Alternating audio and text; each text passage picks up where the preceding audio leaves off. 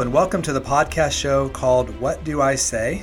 My name is Ryan, and I'm one of the pastors here at New Hope Church, and I'm joined also by Pastor Tom. Hi, everybody. And uh, we want to thank you for taking time out of your day to listen, uh, to briefly share what this is all about. This podcast exists to, to really apply the timeless truths of Scripture to the topics that we face today. And uh, each episode, we take on a topic that is relevant and one that maybe you have questions about. And as always, we want to invite you to interact with us about today's topic uh, or any other for that matter. You can email myself at ryan at newhopeadel.org or tom at newhopeadel.org. We, we just would love to, to hear from you. So today's topic is uh, a challenging one. It's challenging for a number of reasons. Um, we're going to be talking about what does the Bible say about divorce? Even Jesus, when he was going about his ministry, this is in Mark chapter 10, he was pressed on this very question. Uh, it says there in verse 2 that the Pharisees came up and, in order to test Jesus, they asked him, Is it lawful for a man to divorce his wife? It highlights it as a question that people had 2,000 years ago. It's a question that people have today. It's a it's a question that is um, challenging on many fronts. So the goal of our podcast here for the next handful of minutes is hopefully to equip you on what the Bible says about this question, and and hopefully as well whether you have been divorced or you're in a struggling marriage today, or maybe you know someone that's in these places that you have some encouragement and some tools to pass on to someone else. So, why don't we start by just with this question, the nature of the question, start with some, some maybe some obvious statements. Um, in the this here's the first one. For example, that that marriage is sacred. It's sacred to God, and it should be held in high honor by God's people.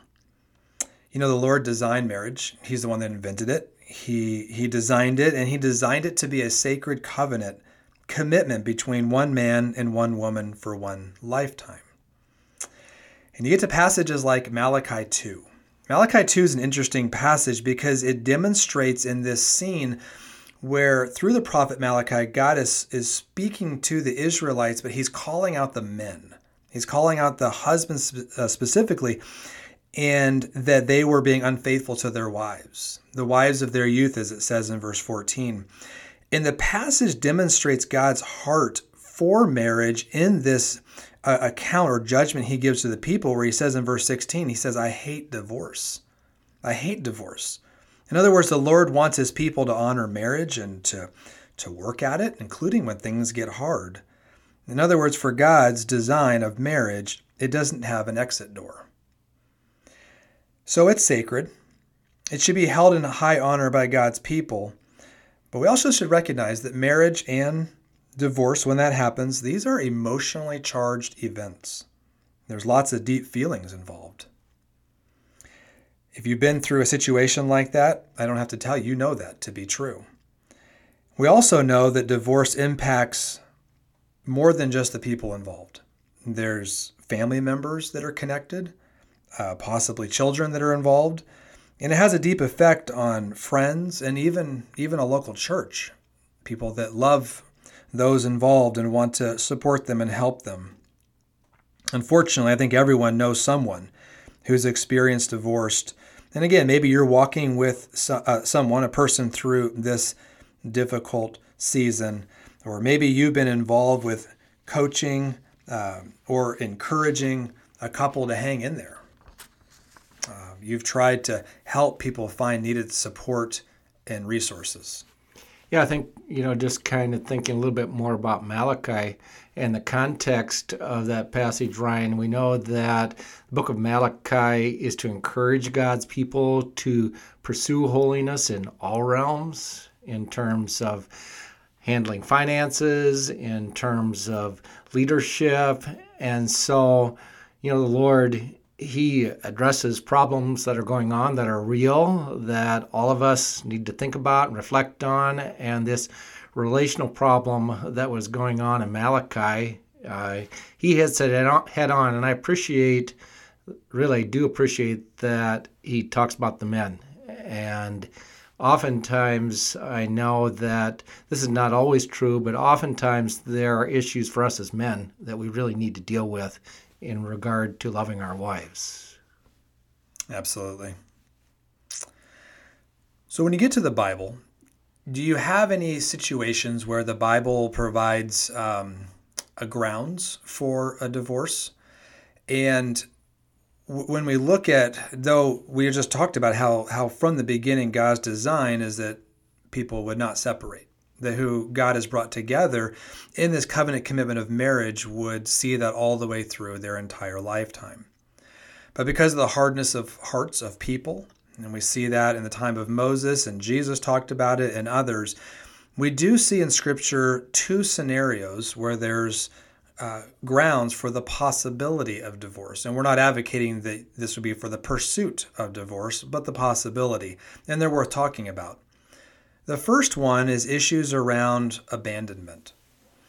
Now, when we see this in scripture, where we see this in scripture most clearly is in 1 Corinthians chapter 7, verse 15. And I'll read it here in a moment, but to give context to it, what this is what this is about is when an unbelieving spouse leaves or abandons the believing spouse, believer being in Jesus. So you have a believer and unbeliever that are married, and the unbelieving spouse abandons the believing spouse. Here's what Paul writes He says, If the husband or wife who isn't a believer insists on leaving, let them go. In such cases, the believing husband or wife is no longer bound to the other, for God has called you to live in peace. Now, what I've observed today is that abandonment is often stretched to include other situations that are very difficult. They include deep levels of neglect, which is a form of abandonment from one spouse to the other. But it raises the question what qualifies as abandonment? That could be a little bit of a sliding scale or a little bit subjective. Uh, does emotional abandonment meet the criteria? Uh, what if one spouse checks out of a marriage? Well, can the other spouse then seek a divorce and be justified in that? How about uh, financial abandonment? So you have lots of different types of abandonment that a person can uh, experience. I remember years ago was pastoring at a church in Colorado, and a man asked to to meet with me and what he wanted to know is if he was justified to divorce his wife due to sexual neglect. So, does that qualify to what we see here in this passage? It raises lots of questions. So, what do we do with this? Well, abandonment does happen. I mean, it's incredibly painful to experience uh, for a husband or wife or both. And in these situations, I think we need to be careful not to stretch, uh, stretch scripture to say something it doesn't, but also very careful to seek the needed support that a couple in that situation would need. So, Ryan, so somebody comes to you and they say, Well, I'm really unhappy. God doesn't want me to be unhappy, does he? How do you respond to that? Yeah. I would love to ask that question back to you. But uh, here's what I would say, because I think for both of us, with the experience we've had, is that, and this is so important in marriage, that God's purpose for marriage is not happiness. Yeah. Now, we can certainly experience happiness in marriage, but that's not the purpose of marriage. It's really about holiness. It's really about God's glory. It's really that your marriage is this portrait to a watching world of who God is, and the covenant commitment type of relationship we can have with Jesus. And so happiness is not the focus. It's really so much deeper than that. Yeah, great answer. Uh, there's a book called Sacred Marriage, and that book, especially, I would encourage you to read through it because it helps to understand the purpose of marriage is not necessarily happiness, although happiness is a part of what can happen in marriage, there are greater purposes beyond happiness. So again, if you if you're listening to this or you know someone and abandonment is is something that you are feeling right now, don't disregard that. That's very important, but don't mm-hmm. use that as my encouragement as a sort of a, a tool or a runway to to pursue divorce, but rather to say this is something that needs to be addressed. Yeah, we understand and we accept you and love you, whatever you're going through. We just want to be a help in terms of how God can work in your life, through your life, in your marriage, and to enter in deeply into some of the steps, whatever those steps are, to to move in good and holy directions. So a second area that the Bible does talk about, the one that might be more familiar to most people, and that's the area of adultery. The Bible has some very direct, direct teaching uh, on this issue. For example, in Matthew chapter 5, it says, But I say, Jesus talking, but I say that a man who divorces his wife unless she has been unfaithful causes her to commit adultery. And Matthew 19, 9, whoever divorces his wife, and then you have this exception clause, except for sexual immorality. And then it continues on from there. So, so what we see here in the New Testament from Jesus in other cases that there is clarity that marital unfaithfulness by one spouse is grounds for divorce. The damage that is call, uh, caused by marital unfaithfulness uh, is significant. Now, I want to be very clear, though, on this that even though a person has grounds for divorce, does not mean that go- divorce is, is required or even encouraged. Again, that's not that we would run to this, but rather through confession, forgiveness, reconciliation, and restoration, there's some steps that can be taken in place of divorce. I'm not saying that's easy. It's going to be a, long road. It's going to be a very challenging road. But I have seen, I have seen firsthand that God can heal a marriage even when that dynamic comes into play. Yeah, I've seen the same thing, and that's what I encourage as well. Uh, be, before you just jump out quickly, seek God, seek counsel, seek help, seek reconciliation. And yes, it takes two broken hearts to reconcile, but I, I just encourage you do whatever you can to see your marriage continue and grow and heal. So, again, two very, very difficult situations that uh, a couple may find themselves in. But even in those moments, there's hope. Mm-hmm. Even in those moments, God can show up. In fact, He shines in mm-hmm. these types of dark settings of life. Uh, and so, even though there may be grounding for separation and divorce, um, God can still do a healing work there. Well, what about this question? Are there grounds for divorce that are outside of what the Bible mentions?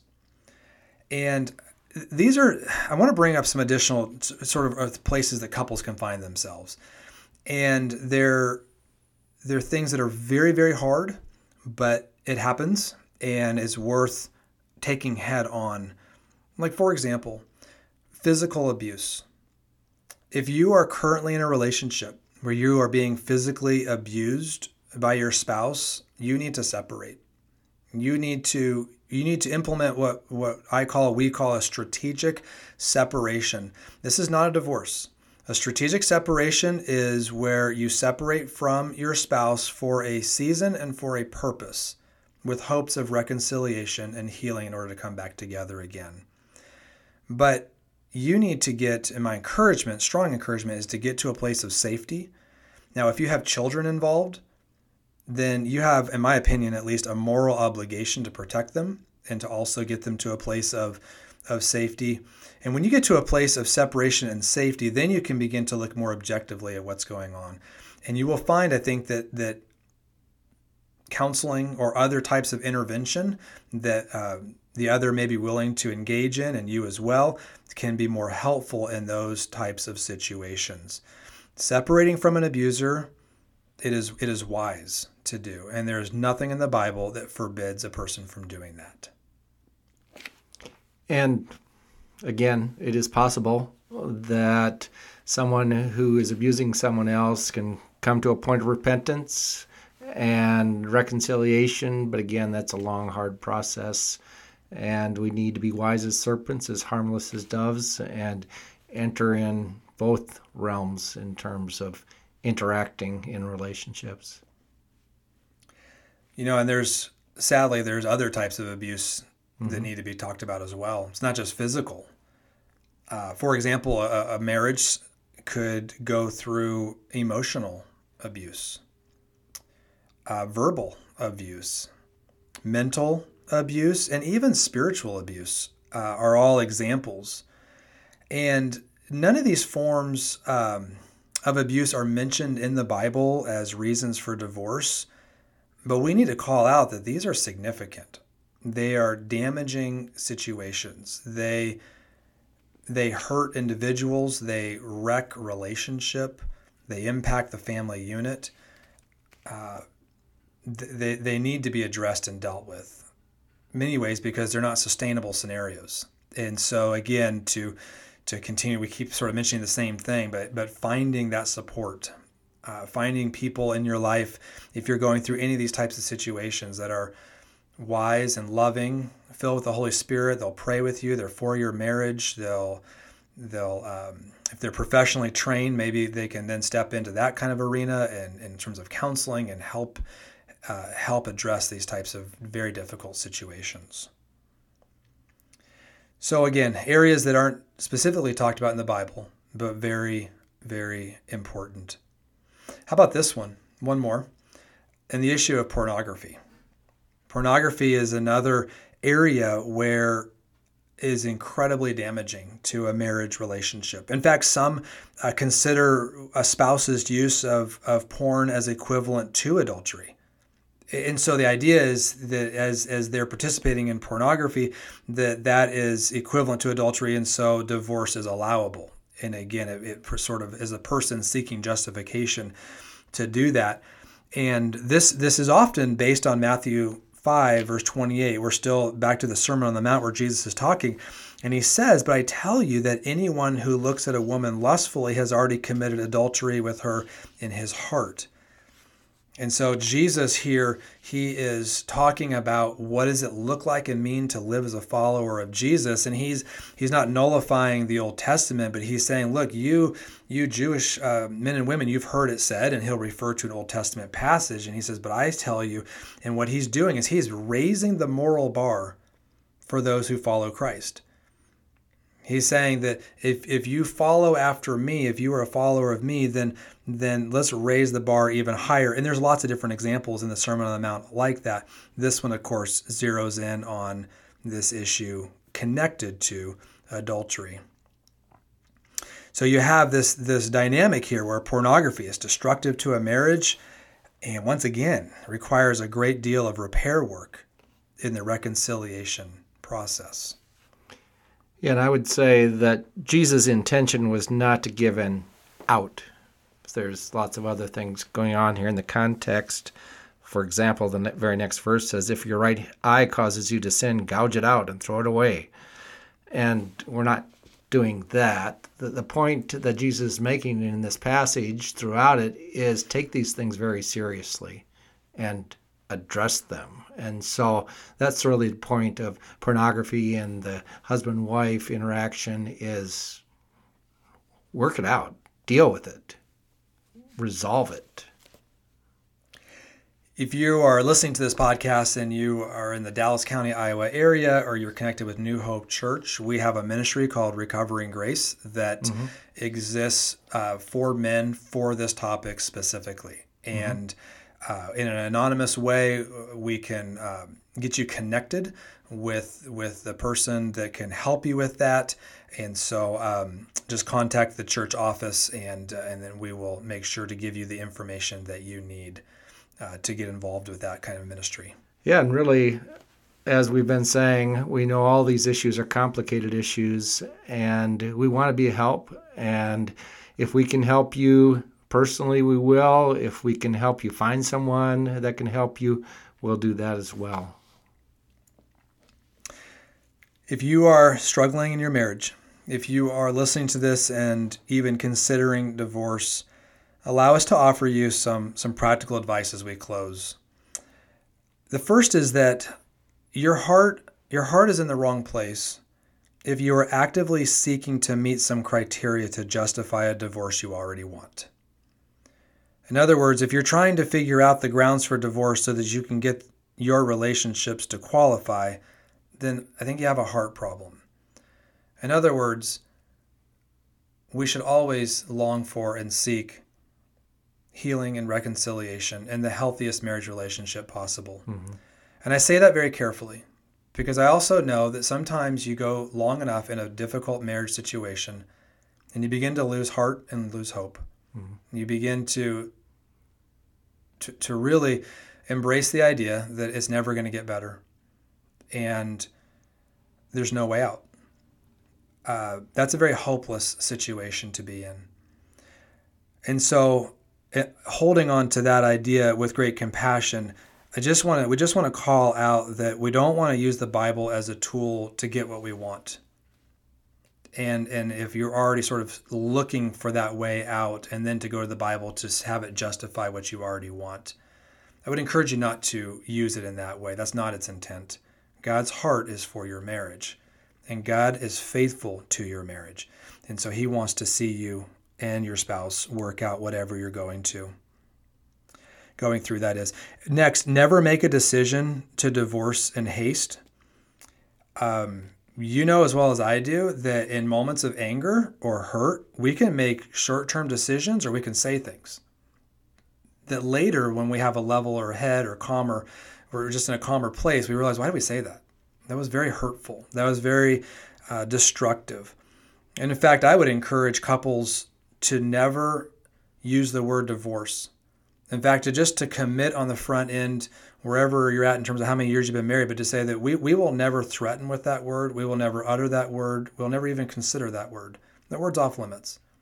It's not even an option in our vocabulary. Um, and then finally, I just even if you have grounds to get a divorce, and this has already been echoed throughout this podcast, even if you have grounds to get a divorce, you don't have to get a divorce. It isn't that you have to take that step. Again, couples can and they do forgive one another. And they they have and do work through a process of healing with a pastor or a counselor. And some of them make it through from awful times to wonderful times. There there there is hope. There's always hope because there's always a good God who's always on his throne. He is sovereign, he is good. He can work in the hearts of people, including your spouse. Situations that feel hopeless don't have to stay there. And so, if you're again in a struggling marriage, it, the question is not, are we at the end? The question really should be, who can we invite in? Who can we invite in to give us the support and the help that we need? And and as you think about this, it's not like, well, I'll call my girlfriends who love me and hate my spouse, or I'm going to call my mom or dad, my parents because they're always on my side, or other, you know, dysfunctional people that I don't mean to be mean and saying dysfunctional, but people that that may not have your marriage as the best interest at heart, but rather just supporting you or taking your side or, or saying the words that you maybe it's nice to hear. Mm-hmm again, it's not that are we at the end, who can we invite in?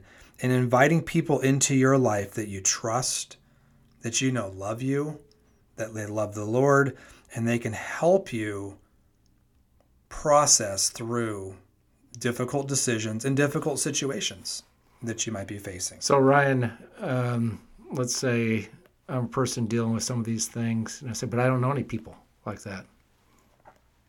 Who, who am I supposed to call? Yeah. Well, that's where that's where a healthy local church is uh, is a great benefit. A community of people that um, you can love and they can love you, that you can pray for and they can pray for you, that you can serve and they'll serve you, and and uh, have have godly men and women in the church that can come alongside you and help you uh, if you're listening to this podcast and, and to Tom's question, you'd say, I'm glad he asked that because that's me. That um, whether, or not we can become your church family, it would be wonderful if we could. But even if not, we can also point you in some resources such as counseling services mm-hmm. that can that can help you as well. There's always somebody. Yeah, there really is. I think we uh, get tricked into feeling like I'm all alone, or like I said, I, we, I don't know anybody, I don't know how to do that. And just taking that first step can really be important because there are resources, there are people that are compassionate and will come alongside the spiritual community. Living in transparent spiritual community is a really important part as well. Absolutely.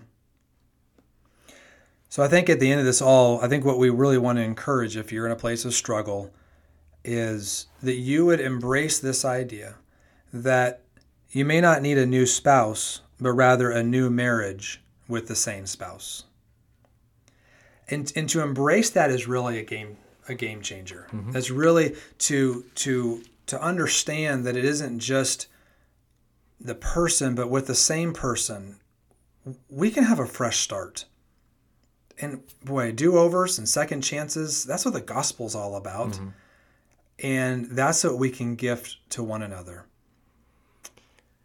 Yeah, and I think also as we're concluding this podcast, it's really important if you've gone through a divorce, if you've experienced the pain of divorce, it's important to recognize that we come in compassion and we're not coming and saying, oh, this is the worst sin in the world and this is just you're beyond help. No, that, that's not the point. We're where we're at, and we all come with issues in our lives, and wherever we're at, we say, okay, what now, Lord?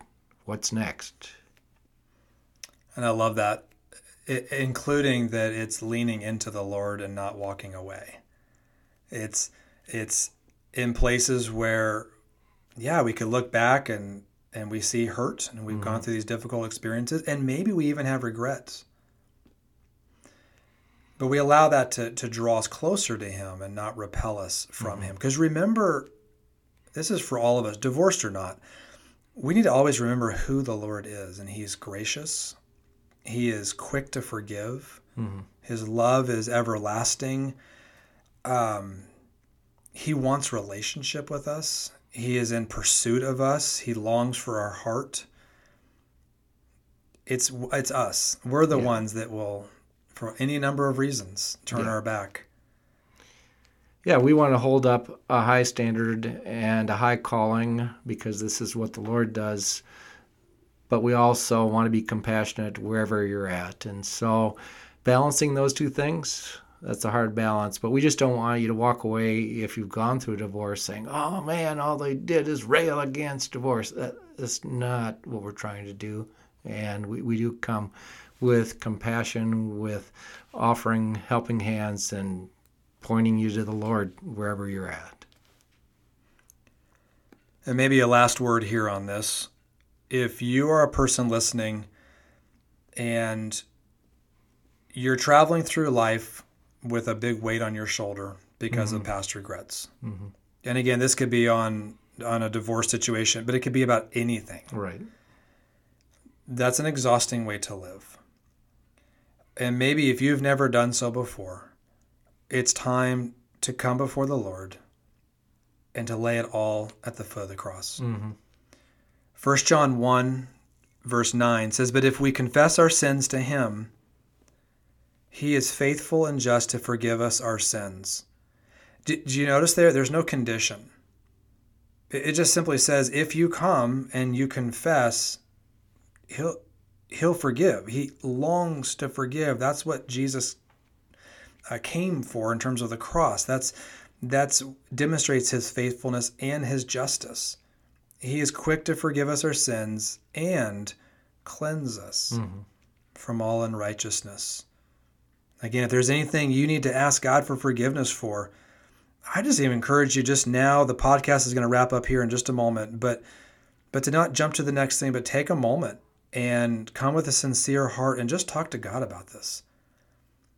L- lay all those moments, lay all those hurts, lay all those circumstances, lay the the weights, the regrets, the shame at His feet.